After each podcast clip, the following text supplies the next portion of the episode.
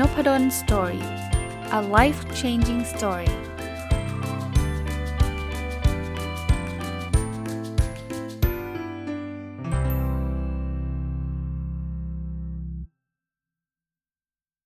สวัสดีครับ ยินดีต้อนรับเข้าสู่นพดล Story พอดแคสต์นะครับ วันนี้เป็นวันอาทิตย์นะครับ ถ้าฟังตรงวันก็รายการ My Books นะครับ จะเป็นรายการที่ผมเอาหนังสือเล่มที่ผมเขียนเนี่ย มารีวิวแบบละเอียดนะครับ ก็ยังอยู่กับหนังสือที่ชื่อว่า The Lost Skill ทักษะที่หายไปในศตวรรษที่ 21 นะครับ ก็ณเวลานี้ที่ผมอัดพอดแคสต์ก็เป็นหนังสือเล่มล่าสุดของผมนะแต่ว่ามาท้ายๆเล่มแล้วล่ะนะครับ คาดว่าวันนี้น่าจะจบนะ มามาถึงบทที่ 26 นะครับ ชื่อบทว่าเรียนรู้จากเกมก่อนลงสนามจริงนะครับ ในบทนี้เนี่ยผมพูดถึงการใช้ simulation game นะครับในการสอนอหนังสือที่ผมสอนอยู่ที่ธรรมศาสตร์นะครับ ผมสอนตั้งแต่ปริญญาตรีและปริญญาโทเนี่ยก็ได้ใช้ simulation game อันนี้เหมือนกันนะครับ แต่ว่าที่ที่บทเรียนที่ผมเขียนเนี่ยเอามาจากประสบการณ์ในการสอน MBA นะครับ ก็เป็นการเรียนระดับปริญญาโทนะคือหลังจากใช้เกม คือจริง ๆ เกมเนี่ยเล่าให้ฟังพื้นฐานนิดนึงแล้วกันว่านักศึกษาปริญญาโทที่ MBA ธรรมศาสตร์เนี่ยมันมีวิชาที่ต้องอินทิเกรตก็คือเอาความรู้ที่ได้เรียนมาตั้งแต่ปี 1 แล้วก็ปี2เนี่ยนะเอามา เหมือนกับเป็นเป็นเป็นบริษัทสร้างบริษัทจำลองขึ้นมานะครับ เป็นเกมออนไลน์เนี่ยคุณเป็นเจ้าของบริษัท แล้วคุณก็ต้อง manage บริษัทโดยเอาความรู้ทางด้าน การตลาดการผลิต การเงินบัญชี strategic management การจัดการกลยุทธ์อะไรต่างๆเนี่ยเข้ามาอินทิเกรตอินทิเกรตก็คือเอามาเอามารวมกันแล้วสร้างบริษัทนี้ให้มันประสบความสำเร็จ รันบริษัทนี้ให้ประสบความสำเร็จเนี่ย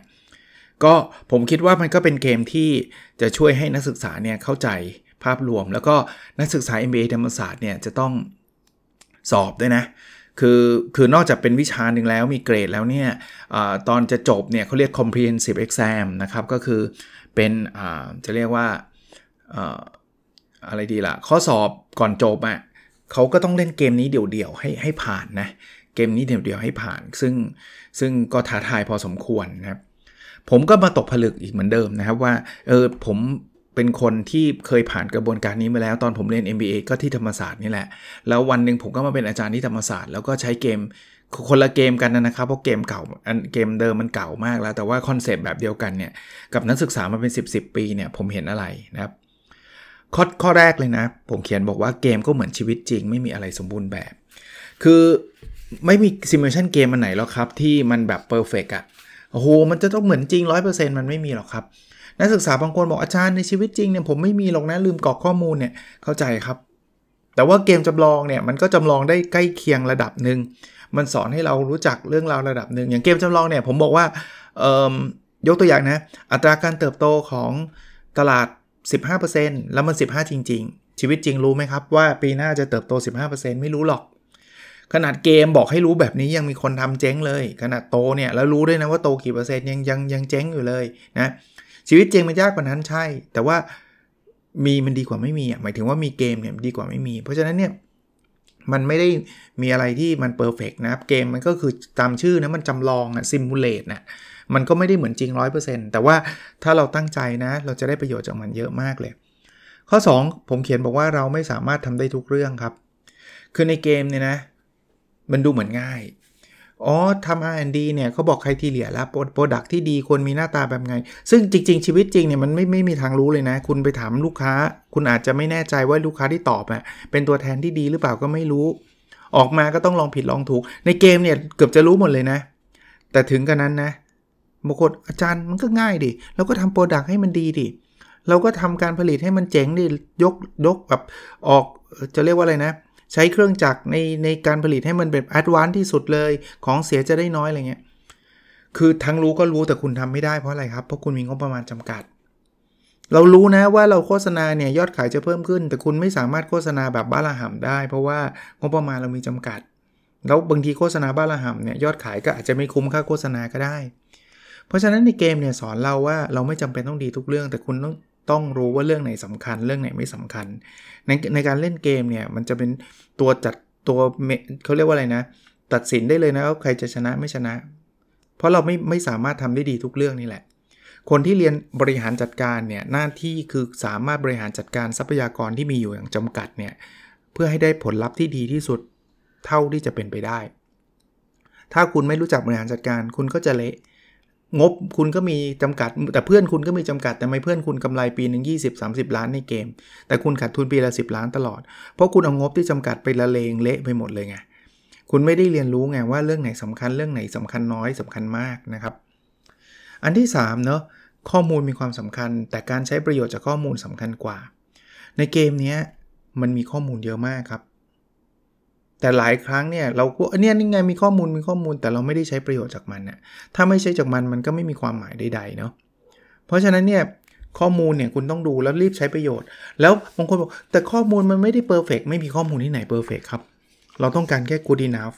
เราดูข้อมูลเหล่านั้น ผมสอนวิชาโอเกี่ยวกับ OKR เกี่ยวกับ balance scorecard เกี่ยวกับ KPI ผมก็ามา apply ให้นักศึกษามา apply กับเกมพวกนี้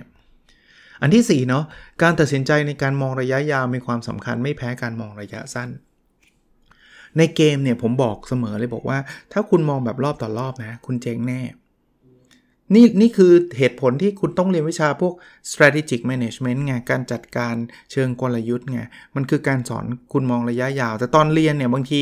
คนทำงานก็ยังไม่ได้อยู่ในระดับเป็น CEO นะบางคนเนี่ยก็อาจจะเป็นแค่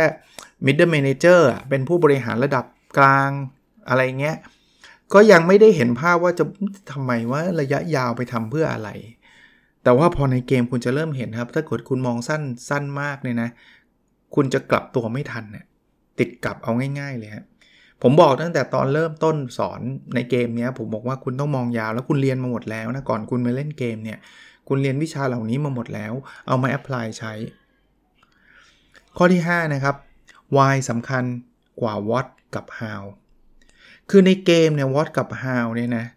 สอนมาหมดแล้วเออจะจะ ออกจะสร้างโรงงานใหม่ทำยังไง จะออกผลิตภัณฑ์ใหม่ทำยังไง ซึ่งในชีวิตจริงเนี่ยเราก็รู้อยู่แล้วล่ะ ผลิตภัณฑ์ใหม่จะออกแบบไหนยังไงได้ แต่ทำไมต้องออกตัวนี้สำคัญทำไมต้องขยายโรงงานเนี่ยสำคัญ อันนี้คือสิ่งที่สำคัญมากๆและชีวิตจริงเนี่ยคุณตอบวไม่ได้นะคุณทำวอดกับฮาบางทีทำไปก็ไร้ค่าครับทำไปก็ไม่มีประโยชน์นะครับ ถามตัวเองก่อนว่า why นะครับทำไมนะครับข้อที่ 6 ผลลัพธ์มีความสำคัญน้อยกว่าการเรียนรู้ ผมพูดถึงในเกมเลยนะ ผมบอกว่าเอาละผมผมรู้แหละ พวกคุณก็อยากได้เกรดกันนะ คุณก็อยากได้ A นั้นผลลัพธ์ก็สำคัญสำหรับคุณ แต่ในระยะยาวแล้วเนี่ยสำหรับผมเนี่ยคนที่อาจจะไม่ได้ A วิชานี้ แต่คุณได้เรียนรู้หลาย ๆ เรื่องเลยที่คุณทำผิดพลาดในเกม คุณอาจจะขาดทุนในเกม แต่คุณเอาความรู้เหล่านั้นเนี่ยเก็บสะสมไว้ เป็นการเตือนใจคุณต่อไปคุณไปทำธุรกิจนะ คุณจะหลบเลี่ยงไอ้ตัวความผิดพลาดเหล่านี้ได้หมดเลยเพราะคุณเคยผ่านมาแล้ว อย่างเงี้ยคุ้มค่ากว่าที่คุณได้ A แบบงงๆมาเว้ยได้ A ได้ยังไงวะอะไรเงี้ยแล้วคุณไม่ได้เรียนรู้อะไรเลย แต่ส่วนใหญ่นะผมไม่ได้บอกว่าคนได้ A ไม่เก่งนะ ส่วนใหญ่คุณจะได้ A ได้ในวิชานี้คุณก็เรียนรู้เยอะแหละนะครับแต่ต่อให้คุณไม่ได้ A นะผมผมกำลังบอกว่าเกรดนะเรื่องเล็ก เรื่องใหญ่คือคุณได้ความรู้ประสบการณ์ที่คุณได้ทดลองทำเคยมีเคยมีเคสนะครับที่นักศึกษาเนี่ย ได้เรียนกับผม แล้วก็รันซิมูเลชันเกมแล้วผมก็ผมก็จำเขาไม่ได้นะ ผมบอกตรงๆ เพราะว่าเขาจบไปเป็น 10 ปีแล้วอะแล้ววันหนึ่งเนี่ยเขามาเจอผมนะเขาก็บอกอาจารย์ ผมขอบคุณอาจารย์มากเลยนะ ผมก็โอ้แบบดีใจแหละ ลูกศิษย์กลับมาหามาเจออะไรเงี้ย แต่ผมคาดไม่ถึงคือเขาบอกว่า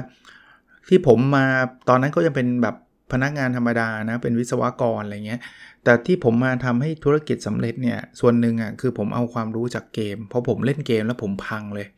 ตอนเล่นเกมเนี่ยเล่นไม่ได้เก่งอะไรเลย ไม่ได้ผลลัพธ์ที่ดีเลย แต่ว่าผมเรียนรู้บทเรียน แล้วพอผมมาทำธุรกิจเนี่ยวันหนึ่งมันเกิดเหตุการณ์ที่เหมือนเหมือนกับเกมอะคือมันไม่ได้เหมือนกัน exactly product มันคนละตัวอยู่แล้ว แต่ว่าสถานการณ์มันคล้ายๆกันน่ะ แล้วผมรู้เลยว่าผมต้องทำอะไรเพราะผมเคยพลาดมาแล้วในเกมโหฟังแล้วแบบปลื้มนะ บอกตรงๆ ว่าเฮ้ยผมก็ไม่ได้เคมแล้วว่าผมเป็นส่วนหนึ่งที่ทำให้เขาสำเร็จไม่ไม่หรอกเขาตัวเขาเองนั่นแหละสำเร็จ แต่ผมกำลังดีใจที่ว่าเขาได้เอาความรู้ที่ได้จากการเล่นเกมเนี่ยไปใช้นะครับ อันนี้ก็เล่าเป็นประสบการณ์ให้ฟังเกี่ยวกับการเอา simulation เกมมาใช้กับการเรียนทางด้านการบริหารธุรกิจ จริงๆเนี่ยวิชาชีพอื่นๆก็ใช้กันอยู่นะ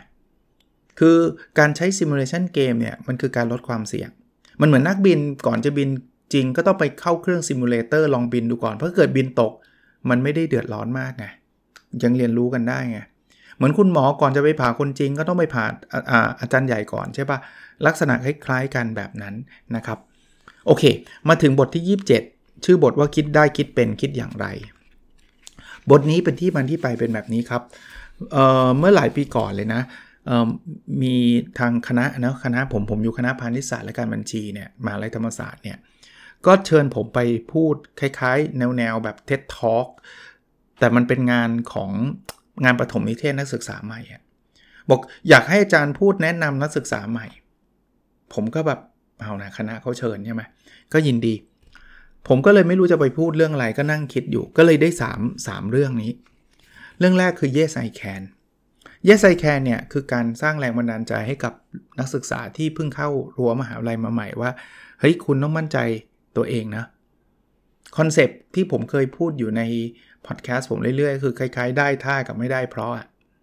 ถ้าคุณคิดว่าคุณได้ ถ้าคุณทำมันนั้นดีคุณจะได้ครับ เพราะคุณจะหาทางทำจนได้แหละ ถ้าคุณบอกว่าไม่ได้เพราะคือคุณจะปิดตัวเอง แล้วคุณก็จะหาเหตุผลว่าทำไมคุณถึงทำไม่ได้ทำไมผมถึง คำว่า yes I can ถึงหยิบยกขึ้นมาพูดกับนักศึกษาใหม่ เพราะว่าหลายคนไม่มั่นใจในตัวเองครับ หลายคนเนี่ยเวลาผมแต่ก่อนนะเดี๋ยวนี้ไม่ค่อยได้สอนละปี 1 เดี๋ยวนี้สอนปี 3 ปี 4 มากกว่านะแต่แต่ก่อนเคยสอนเด็กปีหนึ่งเนี่ยก็จะมีนักศึกษาปีหนึ่งบอกอาจารย์หนูจะผ่านไหมเนี่ยอะไรเงี้ยผมผมให้กำลังใจเขานะ ผมบอกว่า ผมมั่นใจในระบบการคัดเลือกของมหาวิทยาลัยนะ ถ้าคุณผ่านการคัดเลือกมันได้แปลว่าคุณเรียนได้นะเพราะนั้นคุณคุณไม่ต้องกลัวหรอกนะครับ อันที่ 2 คือ why not why not เนี่ย ผมกำลังจะเล่าเลเวลให้ฟังว่า จริงๆ ตอนตอนที่คุณมาเรียนในมหาวิทยาลัยเนี่ย นักศึกษาส่วนใหญ่เนี่ยจะมาเอาแต่ what กับ how การเงินคืออะไร การเงินทำยังไง การตลาดคือยังไงคืออะไร การตลาดทำได้อย่างไรบ้าง นี่คือ what กับ how ซึ่งไม่ผิดถ้าเขาจะเอา what กับ how ไป เพราะว่าเรียนจบก็จะได้ทำเป็นไง แต่ผมก็ระบอกว่า what กับ how เนี่ย YouTube ก็มีครับ Google ก็มี สิ่งที่คุณควรจะค้นหาก่อน what กับ how คือ why ซึ่งเมื่อกี้คล้ายๆกันที่ผมพูดเมื่อกี้ คือคุณมาเรียนคณะนี้ทำไม ชีวิตคุณต้องการอะไรใช่ปะคุณต้องหา why ตัวเองให้เจอก่อน แต่ถ้าเกิดคุณจะไปอีกระดับหนึ่งเนี่ยนะ คุณต้องหา why not หา why not คืออย่างนี้ ผมว่าคนที่เป็นนักธุรกิจระดับโลกอีลอน มัสก์ มาร์คซักเกอร์เบิร์ก บิลเกตส์ต่าง ๆ เนี่ย เขาจะเริ่มตั้งคำถามไม่ใช่แค่ why ธรรมดา เขาจะตั้งคำถามว่า why not ภาษาภาษาไทยแปลว่าทำไมไม่อะเอายกตัวอย่างนะ ยกตัวอย่างอีลอนมัสก์เนี่ย เห็นรถเยอะแยะที่ใช้น้ำมัน แล้วก็วันหนึ่งเอ๊ะ why not ทำไมทำไมรถยังใช้น้ำมันอยู่อะทำไมไม่ใช้รถไฟฟ้า แล้วก็เกิดเทสลาขึ้นมา ผมไม่ได้บอกว่าอีลอนมัสเป็นคนคิดค้นรถไฟฟ้านะ แต่เขาเป็นไพโอเนียคนหนึ่งในยุคของเราที่กระตุ้นให้คนกลับมามองรถไฟฟ้ามากขึ้น รถไฟฟ้ามันมีมาเทคโนโลยีมันมีมาตั้งนานแล้วเนาะแต่อีลอนมัสมันตั้งคำถามว่า แล้วทำไมมีมาตั้งนานแล้วทำไมไม่เอามาใช้อะนั่นคือ why not บิลเกตส์เนี่ย แต่ก่อนโอ้โหนั่นยุคผมเลยนะ เครื่องคอมมันเป็น mainframe อันใหญ่ๆมโหฬารเลยนะ mainframe เนี่ยบิลเกตส์บอกทำไมไม่เอาให้มันเครื่องเล็กๆ จะได้มาใช้ตามบ้านล่ะ Personal คอมพิวเตอร์มันเกิดขึ้นเพราะ why not ของบิลเกตส์เนาะปัจจุบันนี้คนที่จะทำอะไรที่มันยิ่งใหญ่ได้เนี่ยมันไม่ใช่แค่ why ธรรมดานะมัน why not ก็คือทำไมไม่ เรื่องที่ 3 ที่ผมพูดในวันนั้นเนี่ยคือเรื่อง think big but start small ก็แปลเป็นไทยง่าย ๆ ว่า คิดให้มันใหญ่เลยครับ แต่เวลาเริ่มเริ่มไม่ต้องใหญ่มากครับ เริ่มเล็ก ๆ นะนั้นคุณคุณคุณจะได้เท่าที่คุณคิดอะนั้นคุณจะคิดเล็ก ๆทำไมอะ คุณอยากจะเป็น CEO คิดไปเลย CEO แต่คุณจะไม่ได้แบบว่า วันนี้ฉันจะเป็น CEO เลยไม่ได้ คุณค่อยๆ เริ่มวางแผนไปว่าวันนี้เราทำอะไรบ้างที่จะทำให้ตัวเราเนี่ยมีศักยภาพที่จะเติบโตเป็นมี CEO ในอีก 20 ปีข้างหน้าในอีกในอีก 10 ปีข้างหน้า นี่คือการคิดใหญ่ แต่เวลาเริ่มเริ่มเล็กๆนะครับค่อยๆก้าวไปนะมาถึงบทที่ 28 นะครับ บทนี้เนี่ยผมพูดถึงวิธีการสอนออนไลน์ครับ ดูจากเวลาเนี่ยสงสัยจะยังไม่จบอีกแหละ เพราะว่าจะเรียกว่าอะไรนะ พูดแล้วก็เลยเลยเถิด น่าจะได้อีกสักหนึ่งตอนเต็มๆนะครับผมมีโอกาสได้สอนออนไลน์แบบเหมือนกับอาจารย์ทุกท่านนะ ที่เราถูกโควิดเข้ามา disrupt เกิดขึ้นเมื่อ 2 ปีที่แล้ว ผมผมเนี่ยตอนนี้น่าจะครบประมาณ 2 ปีเต็ม ๆ เลยแหละ อาจจะ 2 ปี 1 เดือนนะครับ ผมจำได้ว่าตอนนั้นคือเดือนมีนาคมปี 2020 ประเทศเราล็อกดาวน์เพราะว่าโควิด -19 เนี่ย มันเริ่มสตาร์ทประมาณปลายปี 2019 แต่ว่าเริ่มแบบคนเริ่มแตกแตกตื่นกันเนี่ย ก็ประมาณต้นปี 2020 จนช่วงหลังตรุษจีนน่ะช่วงนั้นก็เริ่มมีเคสมีอะไรกัน ซึ่งเราก็เริ่มตกใจกันว่า เฮ้ยไม่ไม่ไหวแล้วตอนนั้นวัคซีนยังไม่มีเนาะแล้วก็เคสก็ดูน่ากลัว ประเทศเราก็ล็อกดาวน์กันหลัง midterm ไป 1 สัปดาห์ ตอนนั้นเนี่ยผมก็เรียกว่าไม่เคยสอนออนไลน์แบบ interactive มาก่อน ที่เราเคยสอนก็คือ ผมเคยสอนออนไลน์ก่อนนั้นนั้นนะเป็นไปไปอัดคลิปใน SkillLane แล้วคนก็จะมาเรียนในคลิปอย่างเงี้ยเคย แต่ interactive คือมานั่งหน้าคอมแล้วก็ไลฟ์กันเนี่ยไม่เคย ผมจำได้ 2 ครั้งแรกผมใช้ Facebook Live ด้วยซ้ำซึ่งซึ่งก็งงๆกันอยู่ เรียนยังไงไม่รู้ interactive ยาก เพราะว่าเด็กก็ได้แค่พิมพ์ถาม ต่อมาก็มีนักศึกษาเนี่ยบอกผมบอกอาจารย์ใช้ซูมไหม ซึ่งผมก็เคยได้ยินชื่อนะ แต่ไม่เคยใช้แต่ว่าก็เรียนรู้กันไปนะครับ ผ่านมาเป็น 2 ปีล้วแต่ที่ผ่านมา 2 ปีเนี่ยต้องเรียกว่าเราผมได้รับการเรียนรู้จากหลาย ๆ ด้านนะ ผมไปลงคอร์สเรียนการสอนออนไลน์ไม่ใช่ลงคอร์สเรียนสิต้องพูดใหม่ ผมไปอ่านหนังสือเทคนิคการสอนออนไลน์มาเลยนะครับ ผมได้ ทำตัวเป็นผู้เรียนด้วยนะครับไปเรียนออนไลน์กับคนอื่นนะครับเพื่อที่จะได้รู้ว่าถ้าเราเป็นคนเรียนแล้วเรียนออนไลน์จริง ๆ เราจะมีความรู้สึกยังไงนะครับที่ผ่านมาก็เลยมีโอกาสที่ได้ปรับกลยุทธ์ ปรับวิธีการสอนออนไลน์จนกระทั่งเราได้ได้ feedback กลับมาจากจากนักเรียนนักศึกษาที่เรียนกับผมนะครับว่าเออชอบวิธีนั้นวิธีนี้ ผมก็เลย เอามาสรุปเขียนเป็นข้อๆครับว่าผมเรียกว่าเป็น 4E อะที่ผมได้ใช้ในการสอนออนไลน์ แล้วก็ประสบความสำเร็จระดับหนึ่งนะครับ ก็ต้องขอบคุณคณะด้วยอย่างคณะเขาก็มีรางวัลให้อะไรเงี้ยนะครับเขาไม่ได้พูดถึงรางวัลสอนออนไลน์หรอกแต่เขาเป็นรางวัลแบบอาจารย์ดีเด่นแห่งปีอะไรเงี้ยซึ่งซึ่งผมก็ได้รับรางวัลนั้น ในขณะที่ผมสอนออนไลน์อยู่ ก็ดีใจนะครับ เริ่ม E ตัวแรกเนี่ยผมใช้คำว่า empathy คือเข้าใจผู้เรียน ผมไปอ่านหนังสือที่อาจารย์ที่เมื่อกี้เล่าให้ฟังนะครับ อาจารย์ฮาร์วาร์ดเขาเป็นคนเขียนเนี่ยเขาบอกว่าอาจารย์อาจจะเข้าใจว่าตัวเองกำลังสอน แต่ผู้เรียนอาจจะไม่ได้เรียนเนี่ยใช่เลย คือถ้าเราเราไม่ได้เอา empathy คือไม่ได้เข้าอกเข้าใจเขาอะว่าการเรียนเนี่ยเขาเขาเรียนแล้วเขารู้สึกยังไงเนี่ยบางทีเราก็จะเอาแต่สอนเนี่ยแล้วเราก็จะบ่นเขาว่าทำไมนั่งหลับทำไมไม่เปิดกล้องทำไมไม่นู่นนี่นั่นใช่ไหมผมแนะนำนะครับ อันนี้ผมผมออกตัวก่อนนะว่า ผมไม่ได้บอกว่าผมเชียร์การสอนออนไลน์นะ ผมไม่ได้บอกว่าทุกสาขาวิชาการสอนออนไลน์ดีกว่าการเจอหน้าอันนี้ไม่ใช่เลยนะครับ แล้วแต่สาขาวิชาบางสาขาวิชามันต้องเจอกัน จะต้องทำแ lab จะต้องฝึกปฏิบัติเข้าใจเป็นอย่างยิ่งนะครับ อันนี้ผมพูดถึงวิชาที่สอนออนไลน์ ที่ท่านอาจจะหลบเลี่ยงไม่ได้เพราะว่าตอนนี้มันยังมีโควิดอยู่ ผมพูดในมุมนั้นนะผมอยากให้ท่านลองไปเรียนออนไลน์ดูครับ เรื่องนี้ผมไม่ได้เป็นกูรูอะไรหรอก ผมอาศัยว่าผมจะรู้ว่านักศึกษาเขารู้สึกยังไงเนี่ยวิธีการดีที่สุดที่ผมจะทำได้คือผมต้องทำตัวเป็นนักศึกษาก่อน เพราะนั้นตอนนั้นน่ะผมไปลงคอร์สที่เขาสอนออนไลน์เหมือนที่ผมกำลังสอนเนะแล้วผมก็เริ่มรู้แล้วว่าอ๋อยกตัวอย่างนะ ถ้าอาจารย์เขาพูดอย่างเดียว เราเบื่อ เราตามไม่ไหวเราเหนื่อยนะ นั่งอยู่หน้ากล้องแล้วก็นั่งฟัง 3 ชั่วโมงอะเหนื่อย ผมเริ่มเรียนรู้ว่า เออแต่มีอาจารย์บางคนเนี่ยเขามี interaction ระหว่างเขากับกับนักศึกษา ผมเริ่มเรียนรู้ว่า เอ๊ะถ้าผมเรียนเนี่ยผมจะชอบให้ผมไม่ชอบให้ใครบังคับ ให้ผมเปิดกล้องยกตัวอย่าง เพราะว่าผมอยากกินข้าวไปด้วยเรียนไปด้วย แล้วผมสบายใจกว่า แต่ผมเรียนนะ ผมไม่ได้ไม่เรียนเนาะอะไรหลาย ๆ อย่างเนี่ย ผมก็เริ่มเอาตัวผมเนี่ยไปเป็นนักศึกษา แล้วผมก็เอามาปรับใช้กับนักศึกษา ผมก็ไม่ได้บอกว่าวิธีผมดีที่สุดนะครับ อย่างที่ผมบอก ท่านอาจจะต้องไปลองเรียนแล้วท่านอาจจะมีอีกวิธีหนึ่งก็ได้นะ แต่ผมก็จะเริ่มรู้ว่า เออผมเวลาสอนออนไลน์ ผมจะไม่ได้พูดยาว 3 ชั่วโมงยาวเปลือย ผมจะพยายามเรียกถามนักศึกษาผม ผมจะพยายามให้มี interaction กัน เพราะว่าผมรู้ว่าเขาจะเบื่อ เรื่องเรื่องเปิดกล้องผมไม่ผมรู้ครับแต่ละท่านมองไม่เหมือนกันเข้าใจครับ แต่ผมไม่ไม่ไม่ได้บังคับเขาเปิด ผมบอกว่าเปิดจะขอบคุณมาก เพราะว่าเวลาผมพูดเนี่ยผมเห็นหน้าคนเนี่ยผมพูดได้ดีกว่า แต่ถ้าเกิดคุณเปิดแล้วคุณเรียนได้แย่กว่าปิดกล้องคุณปิดเลย นักศึกษาเลือกได้เต็มที่ บางคนอาจจะบอกว่าปิดก็หลับสิ ผมว่าเปิดก็หลับครับ เอาจริง ๆนะครับ ถ้าถ้าถ้าปิดก็ไม่อยากเรียนเนี่ย ผมว่าเปิดก็ไม่อยากเรียนโอ้ไม่เปิดมันเห็นหน้าไง เห็นหน้าท่านไม่รู้หรอกว่าเขาทำอะไร เขานั่งเล่นไลน์เข้าไป เขานั่งเล่นเกมเข้าไป มันอยู่หน้าจอเดียวกันเนี่ยท่านรู้เหรอไม่รู้หรอกทำไมผมถึงรู้แบบนั้นเอาก็ผมเป็นไงมีหลายครั้งบอกให้ผมเปิดกล้องผมก็เปิดแต่ผมนั่งเล่นไลน์คุยกับเพื่อนผมอยู่เนี่ย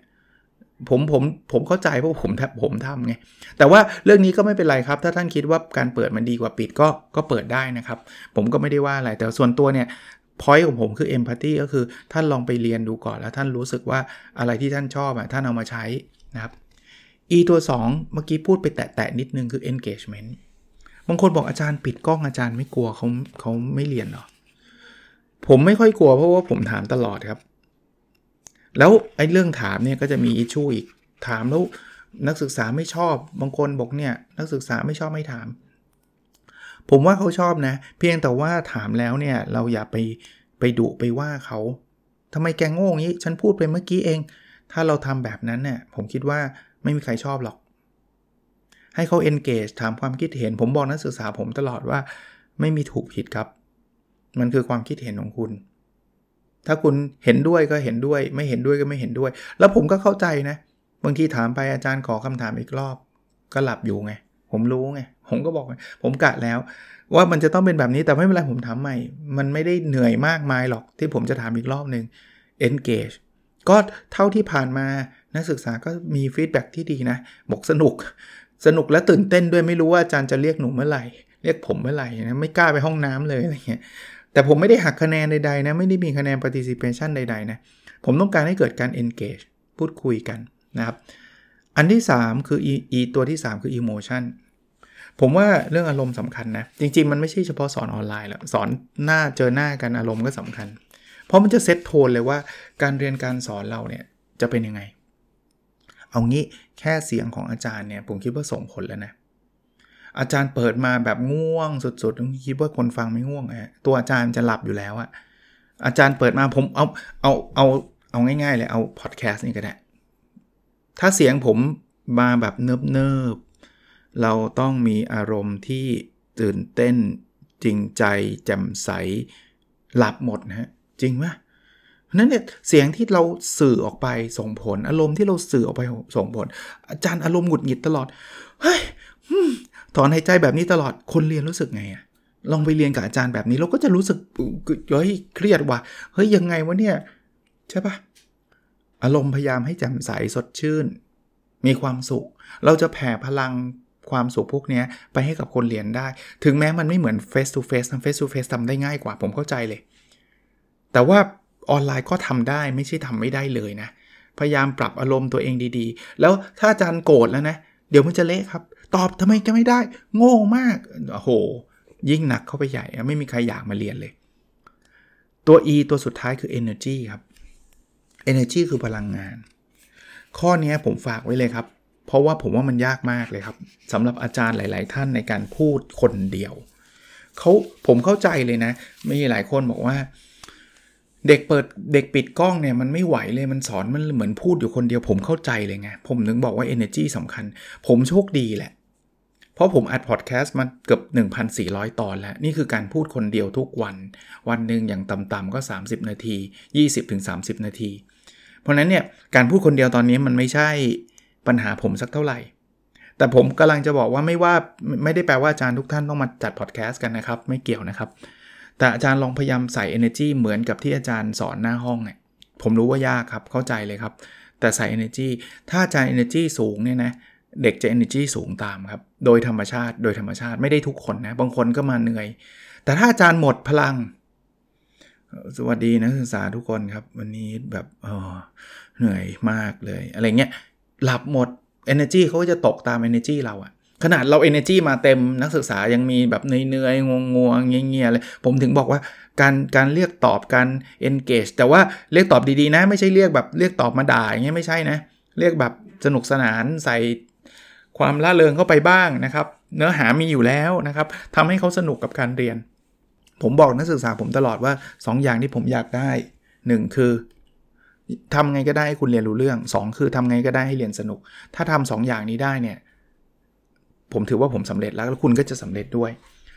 โอเคนะครับ วันนี้ก็ประมาณนี้ก่อนนะครับ ยังไม่จบตอนแรกว่าจะจบแล้วคุยเรื่อยเปื่อยยาวเลยนะครับหนังสือ The Lost Skill นะครับ ทักษะที่หายไปในศตวรรษที่ 21 นะครับ เดี๋ยวสัปดาห์หน้าน่าจะจบนะ โอเคครับ แล้วเราพบกันในสดถัดไปครับ สวัสดีครับ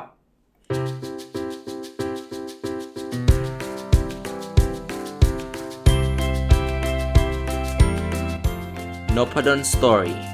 a life changing story